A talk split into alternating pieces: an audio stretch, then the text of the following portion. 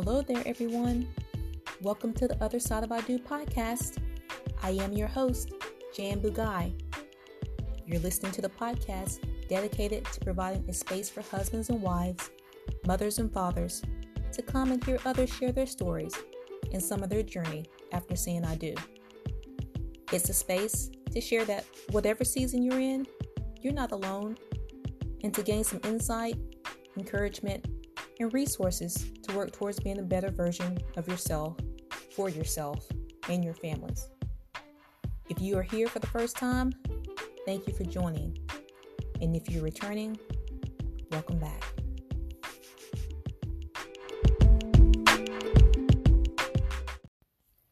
Before I introduce today's guest, I really want to share what I read this morning from the current devotional I'm reading 100 Days to Brave by Annie F. Downs. The scripture reference for today was from the book of Psalms, chapter 24, verse 1, which reads The earth is the Lord's, and everything in it, the world and all who live in it. That's the NIV version. Now, Annie writes that our stories are not just our stories, but they also belong to God. So when He presses us to share the stories that we want to keep to ourselves, you know, the ones that may be embarrassing or the things we may be even, you know, insecure about and would rather not share. We must remember that although the story is about us, when God says to share it, to put it out there and tell someone, he already knows. He already sees the bigger picture and the other person or persons on the other side needing to hear our stories. So, I just say all this to reiterate how thankful I am for those who come here to share their stories, not just for themselves, but to help others. Now, I suppose this is a good time for me to introduce today's guest, Miss Lara Kitts. Lara is a wife and mother of three children. Lara is also the host of the podcast, Changing Your Dreams Parenting a Child with Special Needs. Laura comes here today to share how an unexpected experience as a new parent, in just three years into her marriage, affected her, her relationship with her husband, and what she learned on the other side of I Do from being a wife and mother parenting her daughter with special needs. Let's join the conversation. Hi, Lara. Welcome to the Other Side of I Do podcast. Hello, good morning. I appreciate you making time to speak with me and my listeners this morning. Because the Other Side of I Do seeks to educate, encourage, and support husbands and wives, mothers and fathers regarding any situation or topic that arises after saying I do. When I came across your podcast, which is Changing Your Dreams, Parenting a Child with Special Needs, I recognized it to be a topic that may not be talked about often. I feel that your story can not just help couples who have the same experience, but even those on the outside looking in. Hopefully, you can give some insight on how you and your husband take care of yourselves prioritize your marriage and your child with special needs. Thank you, Jan. I appreciate being here. Now, before we speak about, um, you know, your children and your story, um, could you talk about your husband a little bit? Like, how did y'all meet and how long did you date before you got married? And how did you know he was the one? Sure. That's the fun thing to talk about. You know, you get to remember when you were just a baby and having the time of your life. So we met in college and um, I went out of state to college. So I was born and raised in Kansas and now I live in Michigan and this is where I came to go to college. And I, I came to Michigan to go to college with my best friend and um, we're still best friends. Everyone always asks that next. Um, and so I was in Michigan and I had um, been here uh, for over a year. I was in my, I was the summer after my sophomore year of college. And I had told my mom after my freshman year of college, when I went home for the summer, I said, just so you know, I'm not coming back. and I didn't mean ever. I just meant this was my last summer coming home. I'm not going to come back and live with you anymore. This is it. Just so soak me in for these three months. this, is, this is it. And so my sophomore year, you know, that summer, I I wanted to stay. I wanted to just live, you know, in the college town and and get an apartment and be big. Um, and so I found an apartment that I could sublet just for the summer. I didn't have a job. I didn't have a place to live. I didn't have a car. I didn't have anything. So I just got all that stuff set up in like three days. And I bought a car, I got a job and, and found an apartment that I could sublet. And so I didn't know these girls that I was living with at all. Um, but the one who who it was her apartment and the the other three of us were all subletting from mm-hmm. her roommates for the summer. Um, she the first weekend I think that we were there. Maybe, yeah, I'm pretty sure it was right away the first weekend. Um, she got a call from her friend that lived just up the street.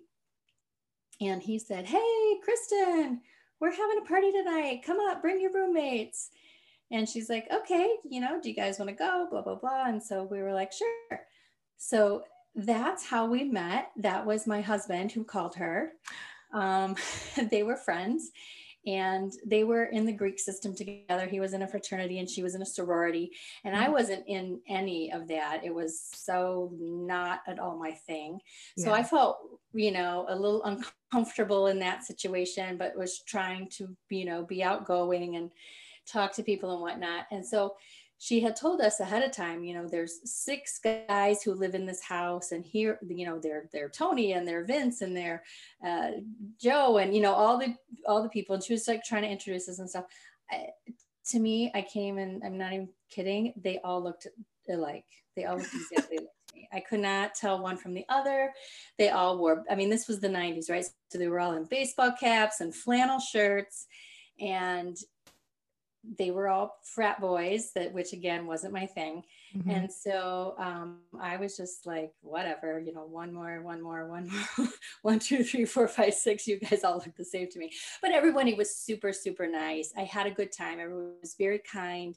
Um, you know made sure that me and the other roommate who were there that didn't know anybody made sure that we had people to talk to and we were you know taken care of. And so we had a nice time.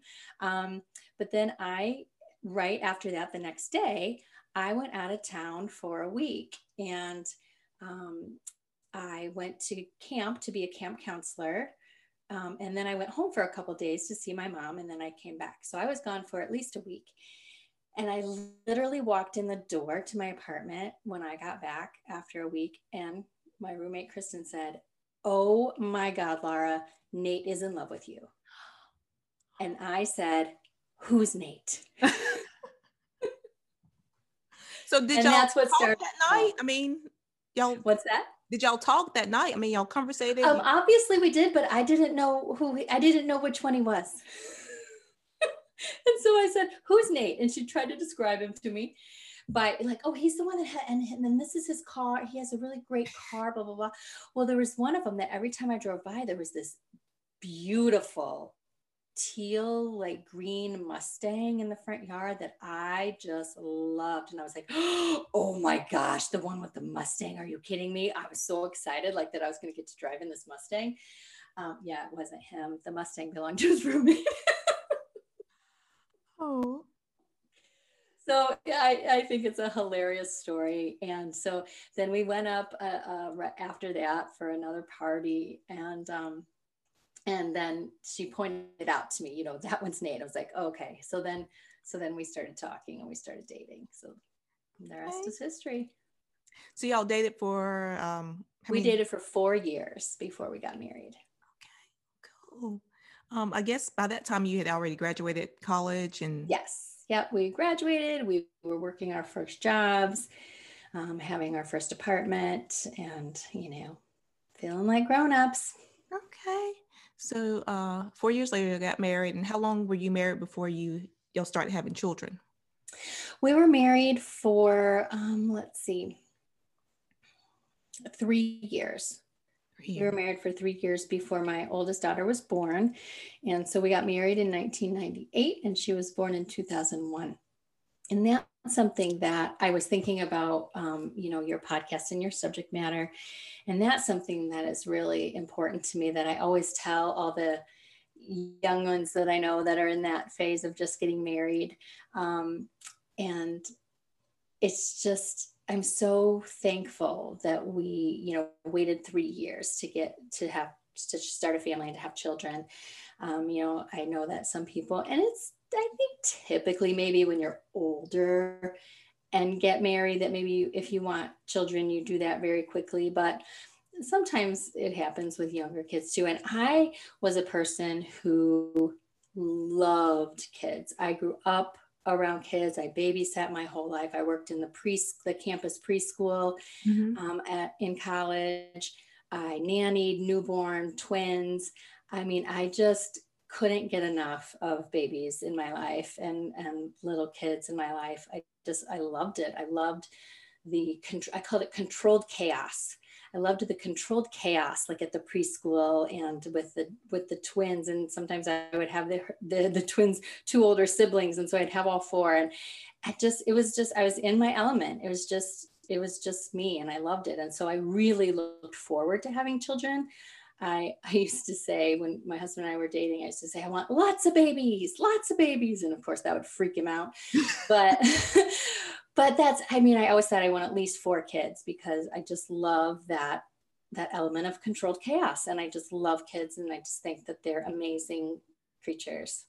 Yeah. So um so on that note though, to finish, what I started to say was that I think even then I knew that it was so, so important to be married and to be a couple before you're a family. Um, and so I really encourage everyone to give that phase of your life some time. Um, because as we'll continue to discuss, you never know what you're going to get when you have a kid. That's true. That's an important point. Uh, I think about my husband and I, we got married in 2000, April 2000. Then our first child was born 2002. So yeah, well, as I think about it, yeah, I wish we had waited just a little bit, little bit longer, which he wanted to, and I just like we're getting older. Let's have some kids. Yeah, same. But anyway, but yeah, I think at least two years. I always tell everybody, you know, at least two years. And, and obviously, when my daughter, if my daughter was born at three years, we got, you know, we got pregnant when when we were married for two years, and then you know, had her in the third year. So, yeah, I just think that that's such an important time of life. You got to learn how to live with somebody and get along and work out the kinks and all that stuff that's new. Right. Now, how was your family? Did you come from um, a good, did you have a good template of marriage before you no. got married?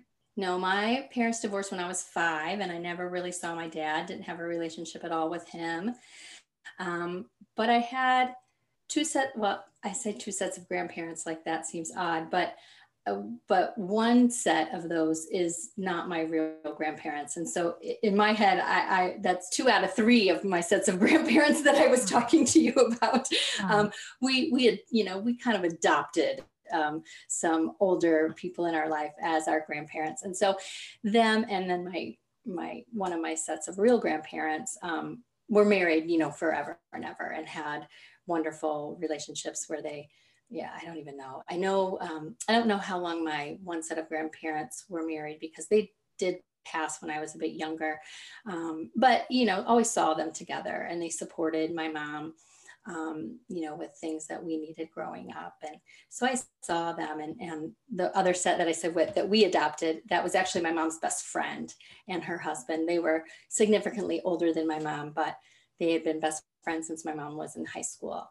And so had always been there and been a part of our lives and um, were very, very close to them. And so had that for role models, but not in my immediate family.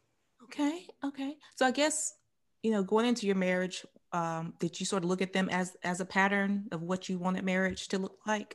I did. And I also very much looked toward my sister and her husband. She's five years older than I am. And I just um, you know, I really, and I, you know, when I was getting married, I actually went to her and, and talked to her about that and said, you know, I want my something blue to be from you because to me, like one day I was just driving down the road and the, the sky was just so big that day. You know, it was just, it was just so big and blue with the just the white puffy clouds, you know, that just perfect summer sky.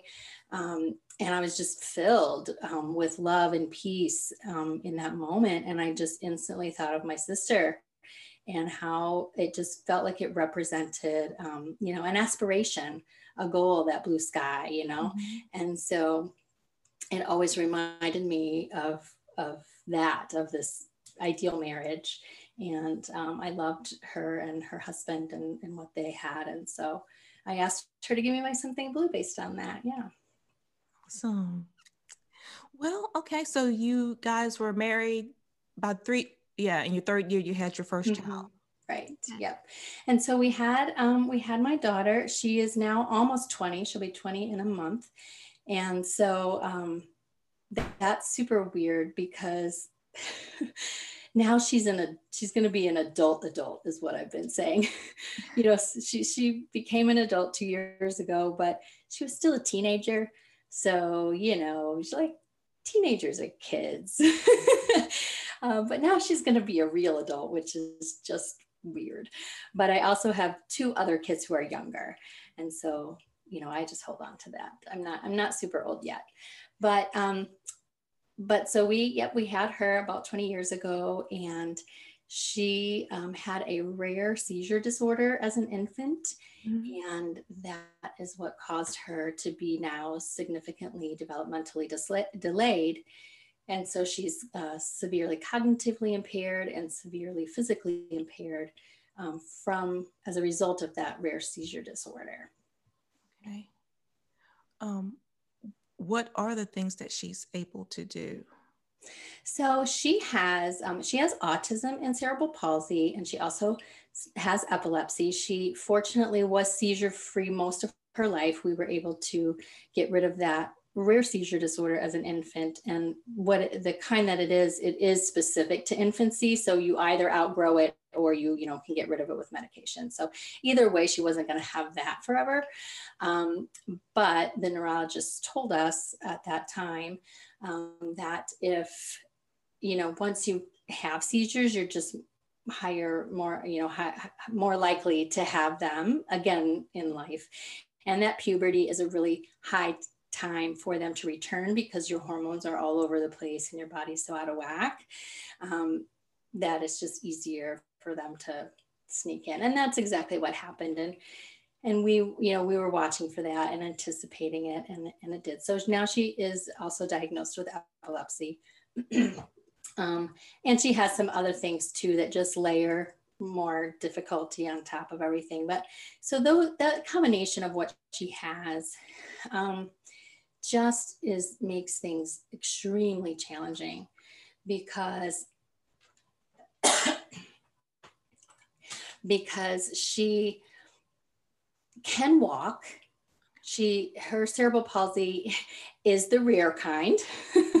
Most cerebral palsy is the kind where your muscles are super super tight. You'll see maybe people that have to be in wheelchairs because they can't even straighten out their arms or legs all the way.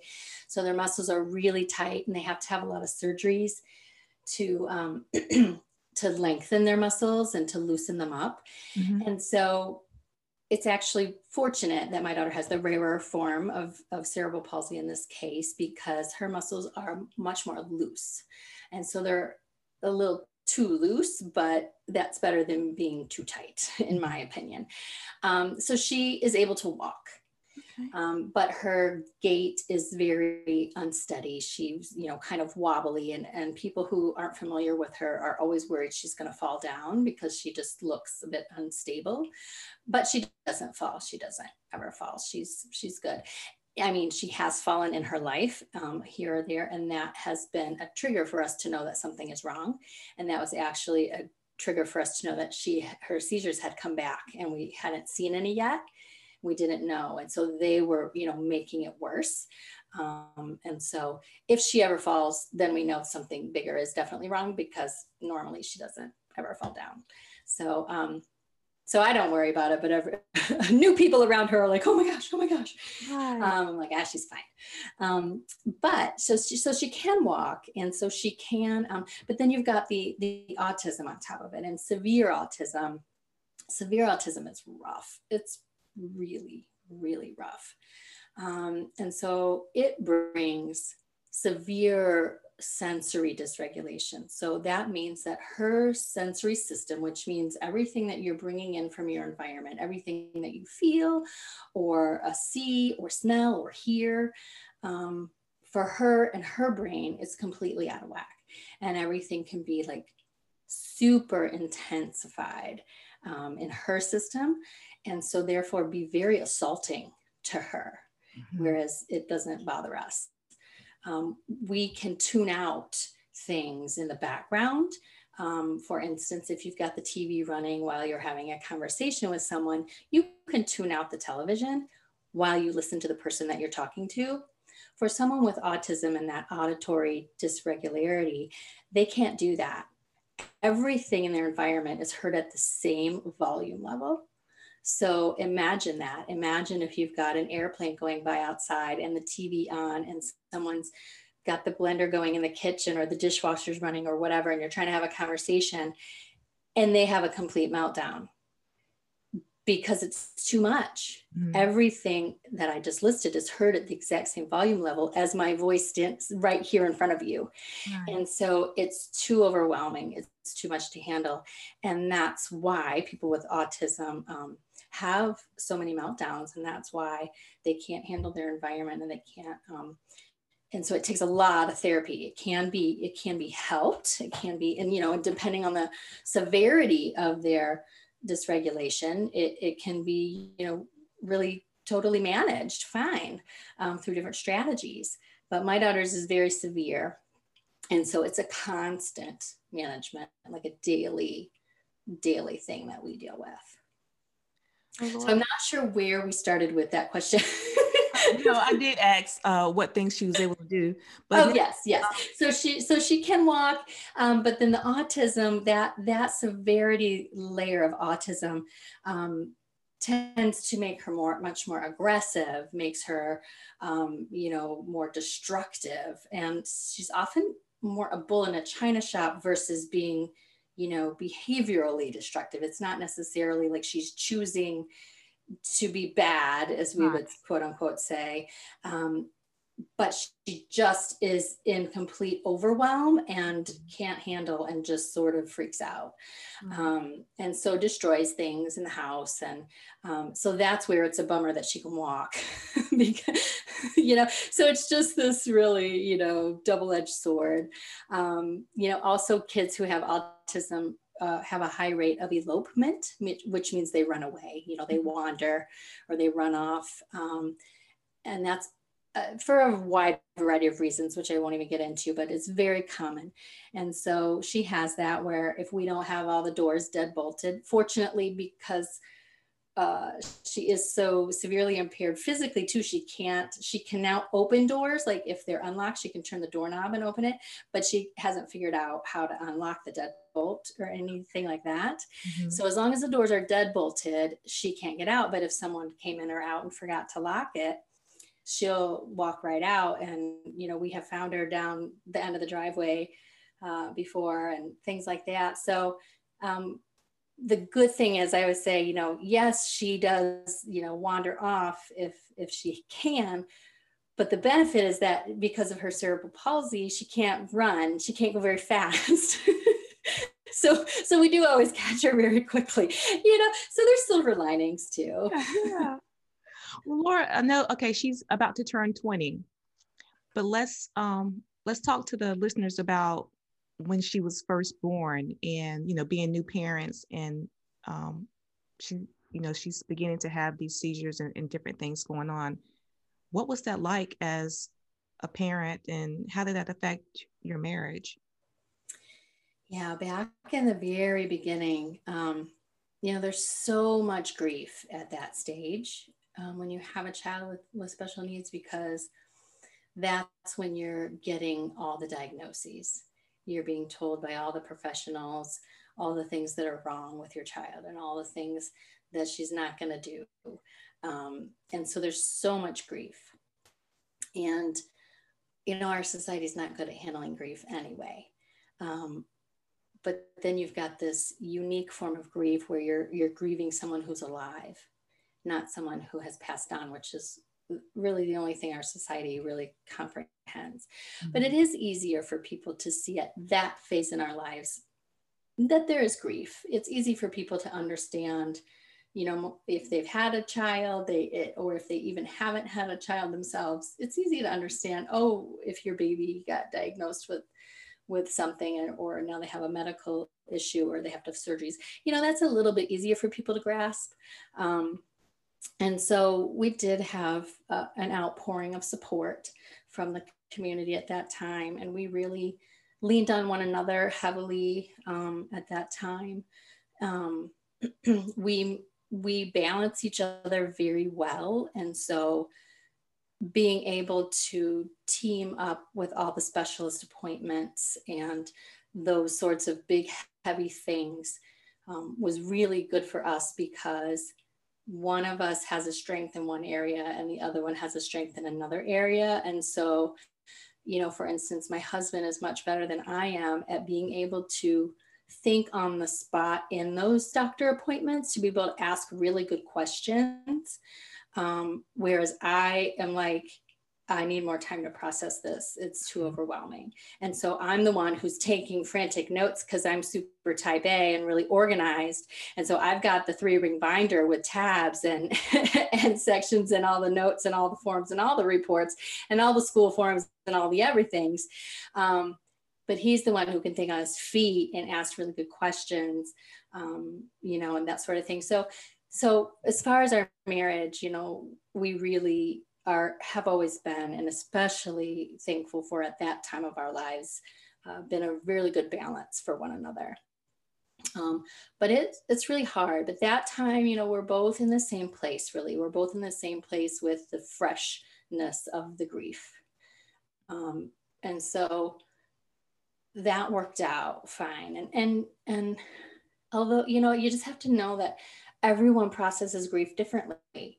Mm-hmm. No matter who you are or what you're grieving, everyone processes grief differently. And so we didn't have a problem, but I know that it is commonly a problem with special needs parents that um, the couple is processing it very differently in a very different way and therefore really not on the same page with so many things and really unable to come together with all the important things and decisions and care because one is so far away from from you know just you know one could be so overwhelmed and and in denial and not wanting to you know just repressing it all and and and maybe becoming a workaholic throwing themselves into their job um, because they can't deal with it. And so all the burden of the care is put on the other person who's who's home.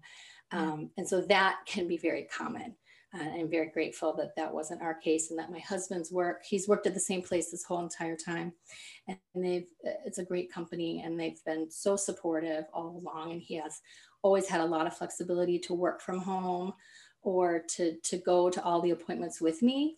So I didn't have to do all that stuff alone because that's another common problem that one parent has to work. I mean, whether or not they're being a workaholic, you know, sometimes they just have the type of a job that they just don't have that kind of flexibility. Like um, a good friend of mine's husband is a teacher.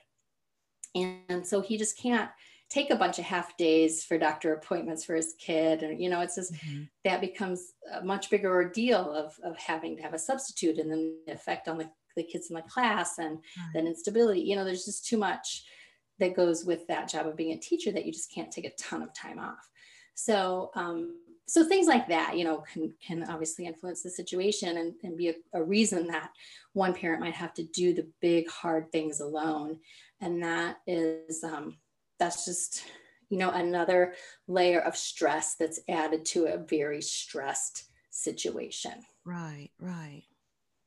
Um a lot of times, I'm glad you mentioned about the grief and how people process it differently. I didn't even think about it that way. How you said, well, one person may uh, be in denial and or you know just stay away, work all the time just to get away from the situation. I didn't think about that as being uh, a way they handle grief. So um, thank you for sharing that. Yeah. And I'm thinking of more and more real people that I know with different situations, but it all boils down to one of the couple can't handle it.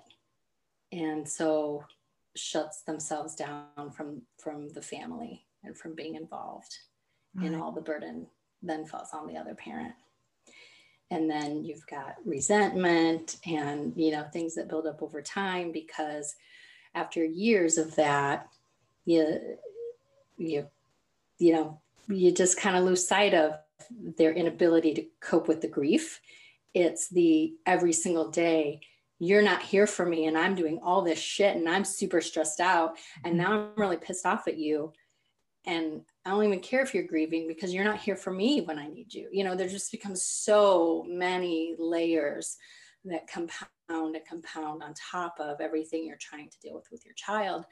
And so there's a very high divorce rate among special needs families, much higher than the average population. Because if there's any sort of crack in your relationship, it's just magnified. It's just you know a, a, place for water to drip in and expand and crack you you know wide open. Um, because it's just the most intensely stressful thing and it's chronic. It doesn't end. You know i, I kept saying your first question well in that phase you know when she was a baby in that phase it was like this in that phase this is what happened because um, because it's not like a container um, like when you have the grief of someone who passes away. Um, you know, I lost my sister about four and a half years ago, and I will never stop missing my sister. I will always have some level of grief for not having her in my life anymore, but it's so incredibly different than the grief that we carry for our children even when we get past that stage of, okay, now she's got all her diagnoses, we're in the therapies, we're doing all the things, and we know what's happening. Um, that's when kind of people fall away and think, oh, well, they're good now. And, you know, they don't need us anymore. They, they're in their groove. And yes, we do get in our groove, but the grief is ever renewing for us. It's chronic and it's it always compounds on itself because each phase that your of your child's life, new grief is added on. So I was talking about the, you know, the infant stage earlier and, and that kind of grief, but then then they get into toddlerhood and, and school age, you know, and then you grieve that, oh, they don't learn to walk. They never learn to talk. They can't feed themselves. They're never going to be potty trained. Um, they can't make friends they don't get invited to, to birthday parties. You know, there's just something that adds up and adds up and adds up with every new milestone that kids go through in every phase of life, you know, because then you get through all of that and you deal with and accept all of those things. And then they're middle school age and they're not interested in picking out their own clothes. Uh, they're not going to go to the school dance. They're not going to get their learner's permit you know, all the things. So every phase of life, there's just so much more grief piled on for us. And that's what um, you mentioned my podcast earlier, and thank you for that. That's what my podcast fo- focuses on because I've um, just recent, just really discovered and, and, started unearthing this grief in the last couple of years, and I found that um, it's just not talked about, and more importantly, it's not really recognized even even parents of kids with special needs don't realize i didn't realize until a few years ago that what i so much of what i was feeling was actually grief and not stress i had been labeling it stress for so many years mm-hmm. but i realized that it was actually grief uh, and it's this daily things that are reminders that our kids are different mm-hmm. and that our lives are different and that's it's just it's daily. Right. And um and that was really eye-opening for me when i realized that. And i started treating myself very differently at that point. I started being much more compassionate with myself and giving myself so much more grace Now, Lara, hold because, on. How long did this take before you realized that? I mean, she's 20 now. How, when did this? Yeah. Well, this was in 2018. I had a complete breakdown where I, um, my daughter had been going through puberty for a couple of years. And like I said earlier, puberty made her really aggressive.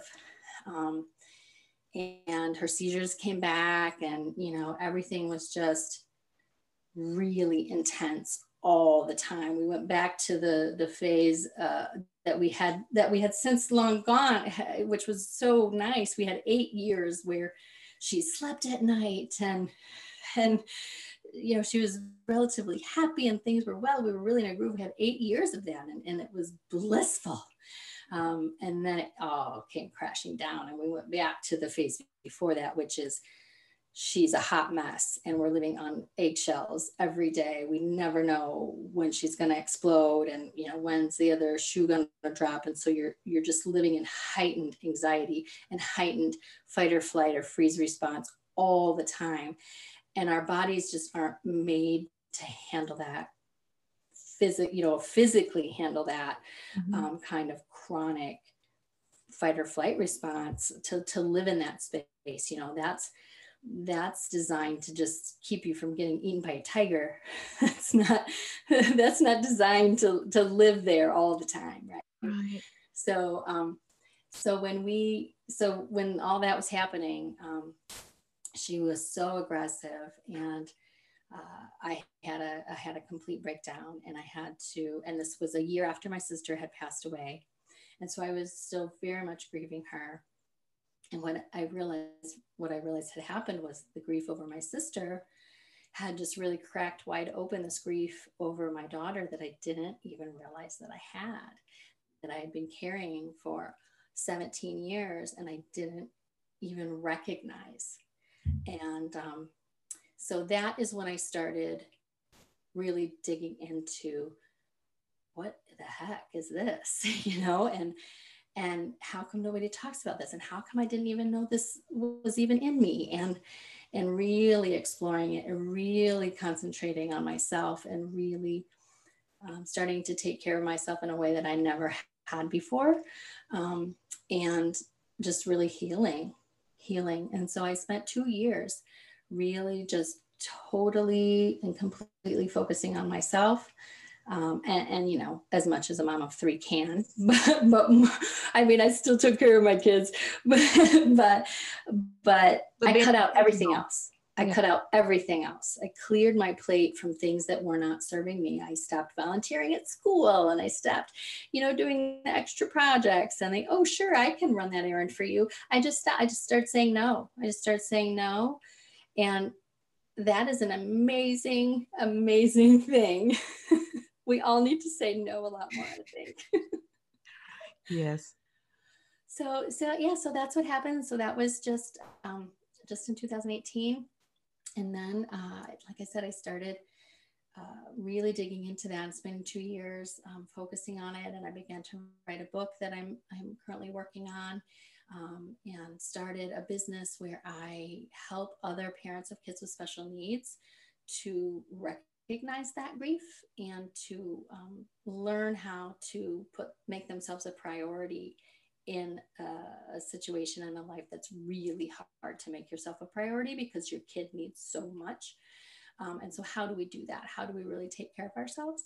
Mm-hmm. um, and so i help them with with self-care and recognizing that. And, um, and like it and like you said we have a podcast. Yeah. Well thinking about that prioritizing yourself and again I'm, I'm still thinking about you know new parents now married. Yeah. and then my husband where does he go? Yeah. Right right. Yeah. So that's super hard.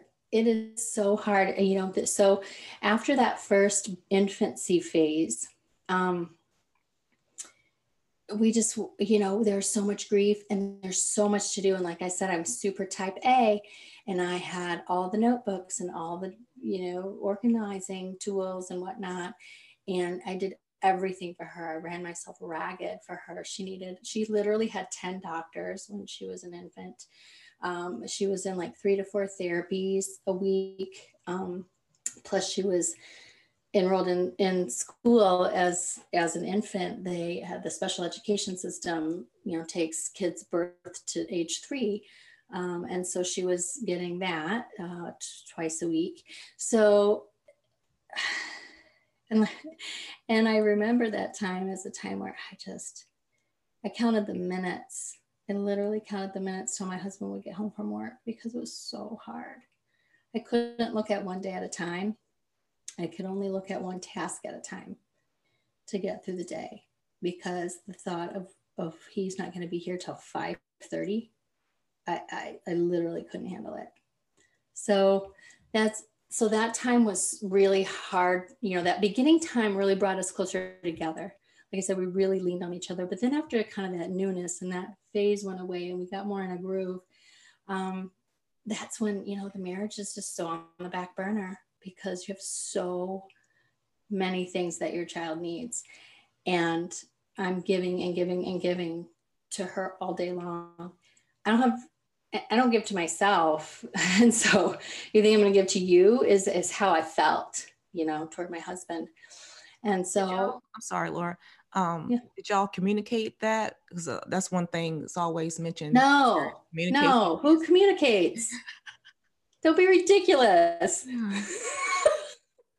they say communication is, you know, one of the priorities and main keys of marriage. You know? It is. Yeah. And nobody's good at it. Why are we so bad at that? I don't know. I sit back and I'm like, why are we so bad at that? Like, he, I've known him longer than once I hit the point where it was uh, a few years ago where I had known him half my life you know, literally and now I've known him for more than half my life, uh, you know, and have been literally in the same room with him the whole entire time. You know, it's like you can't be any closer to someone, you know, than than he and I are. Have been married for 22 years and and um, happily married, but with great stress and great strain on our relationship.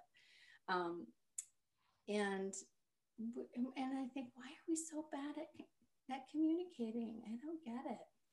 I mean, but it's it's something that we continually work on, and we do the roller coaster of just because you just get so consumed in what you have to do every day. Mm-hmm. Um, and you just don't make it a priority.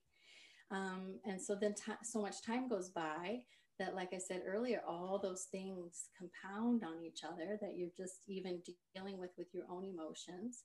Um, that you just you know, we all just get in this loop in our head of, of negativity and things that are hard and things that are stressful. And we were obviously also, you know, very much dealing with depression mm-hmm. um, around our daughter and, and, and everything. And, you know, and you lose family and you lose friends um, because people don't get it or they just stop inviting you to stuff because you can never go anyway. Um, so, well, Lara, I know you talked about, of course, you know, your daughter has special needs and the host of therapies that she attended. But did you guys ever make time for yourselves for therapy? I mean, how yeah, did you guys so we, make it? Yeah, we were both in therapy when she was uh, very young and a baby. Um, and we, you know, and we both had to be on antidepressants and we were both in therapy, but we never went to like marriage therapy. It was always individual therapy. And I mean, we didn't really see a need for it. I mean, we, you know, we weren't there wasn't, I mean, in retrospect, now I understand there can always be a need for, for, for marriage counseling, just to help everybody be on the same page, to help everybody learn how to really communicate, you know, with each so other. So that would so be well. something that you would, you know, suggest to parents now. Absolutely. I could 100% see what an amazing thing that could have been for us.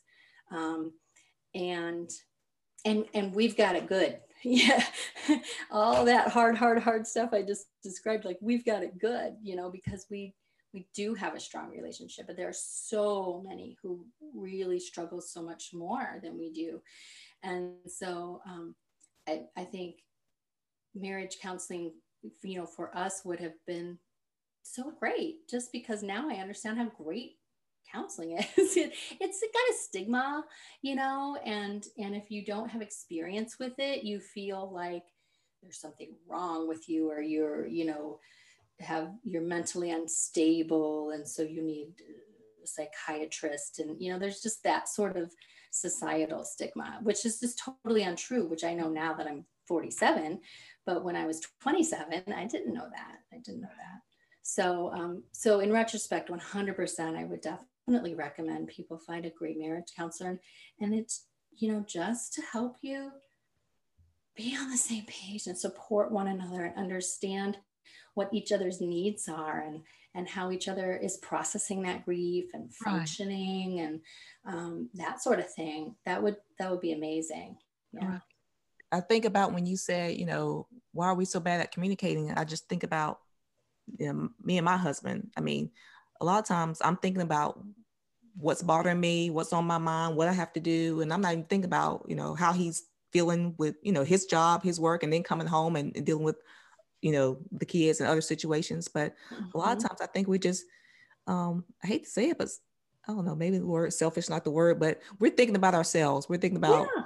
how i'm feeling what's hurting me uh you know so having that i guess mediator as a counselor to help you talk things out and hear others points of view and you know help you process some of this some of the things that are going on Right. And, you know, and another thing I didn't know was that, you know, going to a marriage counselor isn't just for people who are like, are, are at the point of where they hate each other and they want a divorce. Right. Because that's, you know, that's the only image I'd ever seen on television or movies or anything about counseling. You're either suicidal or you hate each other and want a divorce. They, you know, that's why people go to counselors. That was my view in my 20s and 30s you know, now again, now I know it's completely untrue. And I hope everybody who's listening, that's completely untrue. it's just, it's just not, it's just not true at all. And we could all benefit from someone who, you know, just has a different perspective, has a different um, handle on being able to see where we're at with our stress and grief and, and coping skills. Right. Um, and just help us along on our journey. Right. So, yeah, we should all be in therapy. It's great. I believe that. I believe that. Well, um, let's talk about um faith. Did faith play a role in your marriage? Are you a woman of faith? What how does that play in your so I am very spiritual, um, but I'm not religious. Mm-hmm. And so I very much um, believe, you know, that there's an afterlife, that there is a God, there is a higher power that's guiding us, and that we are all connected. But you know, so much of that growth and learning and development in that area comes with age and, and experience in life and maturity. So I can't say that at 27 I you know had the insight on all of that that I do now. Um, so we didn't you know have a faith you know quote unquote a faith community or anything like that for support as we were going through anything right right well um is there anything else that you would like to add or share with you know married couples or new parents well, i you know i love that you brought up the counseling because i hadn't actually thought of that um, as as a thing that would just be great to do. And now I'm like, oh gosh, now I want to run down and tell my husband we should go to counseling. And he's going to be like, what is wrong with you? like, no, because I just think it's great, not because I think we have anything wrong. right. I mean, I just think it's awesome. Just like I said, having someone there, just, you know, someone you can just talk to and share what's going on and like, oh, they can just help you just pinpoint some things that, you know, you could do differently or, or think of it think mm-hmm. differently about it. Yeah, just help you say like, well, what if you, you know, approached it like this instead of that, or how about right. if you said this to him instead of that? And, you know, you might really get a different response and be like, oh yeah, you're probably really right about that. Yeah. so I think that's super beneficial. And like I said, I hadn't thought of that, offering that as an as a suggestion to people, but to really make people aware. Um, of the levels and layers of grief that parents of kids with special needs carry because it defines us and we don't even realize that it's defining us. And you know, for people in the community who don't have a child with special needs, if you know somebody or love somebody who does, which is more and more and more common these days with the huge rate of autism, um, you know, if you know somebody or love somebody who's a parent, just send them a card now and then. Send them a text now and then. Let them know you're thinking about them just that. I mean you don't have to like know what to say. You don't have to know what to do. You certainly don't have to fix anything we don't want you to try to fix anything please don't give us advice. Um, just tell us that you love us and that you know you're there and can come over and do laundry if we want or something you know? Right right. I think i don't was i i know i listened to two your your trailer and um maybe your wife starting the podcast and then i listened to one with um wendy. Uh, mm-hmm. but i don't know where it came to my mind that maybe she said it's something about people are always trying to tell you what to do and I thought about that when I first had my child. You know, people would call and say, You need to be doing this, you need to be doing that. And I'm thinking to myself, why don't you come up here and wash these clothes, wash these dishes? Come exactly. help me that way, you know? But uh, exactly that, that, means a lot, um, especially as new parents. Yeah, we don't know everything to do, but um, we don't need to be beat over the head about what you need to be doing. You know, mm-hmm. you can mm-hmm. help us in a whole lot of other ways. You know, exactly, just, yeah. exactly. You know, and people who want to give you medical advice, super frustrating. Right, right. Frustrating. You already have a drives a wedge in the relationship, and I know that's not their intention. I know that everybody means well, you know, and loves you and wants to help, but yeah, people just be a little more conscientious about what's actually helpful. Mm-hmm. Well, thank you so much, Lara, for taking the time out to speak with me and my listeners. Thank you, Jan. I had a great time. Now, before we go, um, how could my listeners, um, you know, get in touch with you or listen to the podcast? What, what? Yeah, it, you know, if someone ha- is a parent of a child with special needs, please visit my website, which is larakitts.com, and my name is L A R A K I T T S and so larakitts.com and i have all the information on my programs. I you know i have a support club and and different things that i'm doing. But if people are just interested in learning more about how to support us i would love to have you listen to my podcast because that's really for everyone to learn from. And so that again is called changing your dreams parenting a child with special needs. Thank you so much. Oh i'm sorry. Before we go one thing i know you mentioned that um, you went somewhere and, and you learned some things of how mm-hmm. to yes. guide yourself and to care for yourself.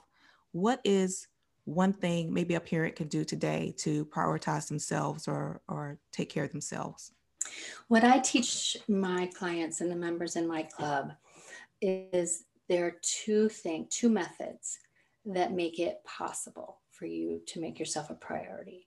And the first one is baby steps you just you don't decide that you're going to start working out every single morning because you're not going to start working out every single morning. I'm going to tell you that right now. And then you're not going to do it. And then you're going to like beat yourself up about it.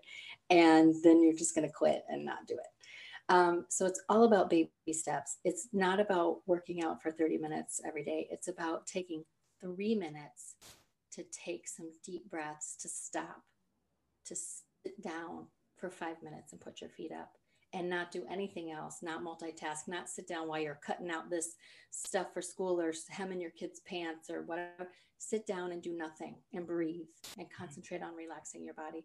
It's all about bringing down your nervous system because, like I said, we're in that heightened anxiety and that heightened fight, flight, or freeze mode a lot as parents on mm-hmm. a regular and daily basis. So you need to bring down your nervous system and do it with baby steps. And the second method that I teach is called habit stacking. And so you can add more self care into your day by stacking it with something that you already do habitually every day. And so if you, uh, you know, every day, if you have kids that you have to drive around to a bunch of appointments or to sports after school or whatever, um, every single time you get in your car before you put your seatbelt on, take three long, slow, deep breaths. Then put on your seatbelt, back out, and go that's not going to make you late. That's not, you know, and just taking that time to stop. Long, slow, deep breaths relaxes your shoulders away from your ears, relaxes your body, makes you feel calmer even before you're about to drive, which is great, but just in general. And so that's habit stacking. If you make your coffee every morning, um, you know, maybe you could do a couple of back stretches um, against the wall if you have a sore back. I have a really bad back, so I'm always thinking, how can I do my back stretches? um, and many of us do if we have to physically lift our kids and be mm-hmm. really physically involved with our kids. So those kinds of things. That's what habit stacking means. So, what little tiny baby step self care item can you do on top of something you're already doing? Good. That's my advice. Good. Thank you. Those are good tips. I think we all could use those. yeah, absolutely. Everybody can do it. Well, thank you again, Lara. Uh, I appreciate your time and um, thank you so much for being here. Thank you, Jan. Bye bye.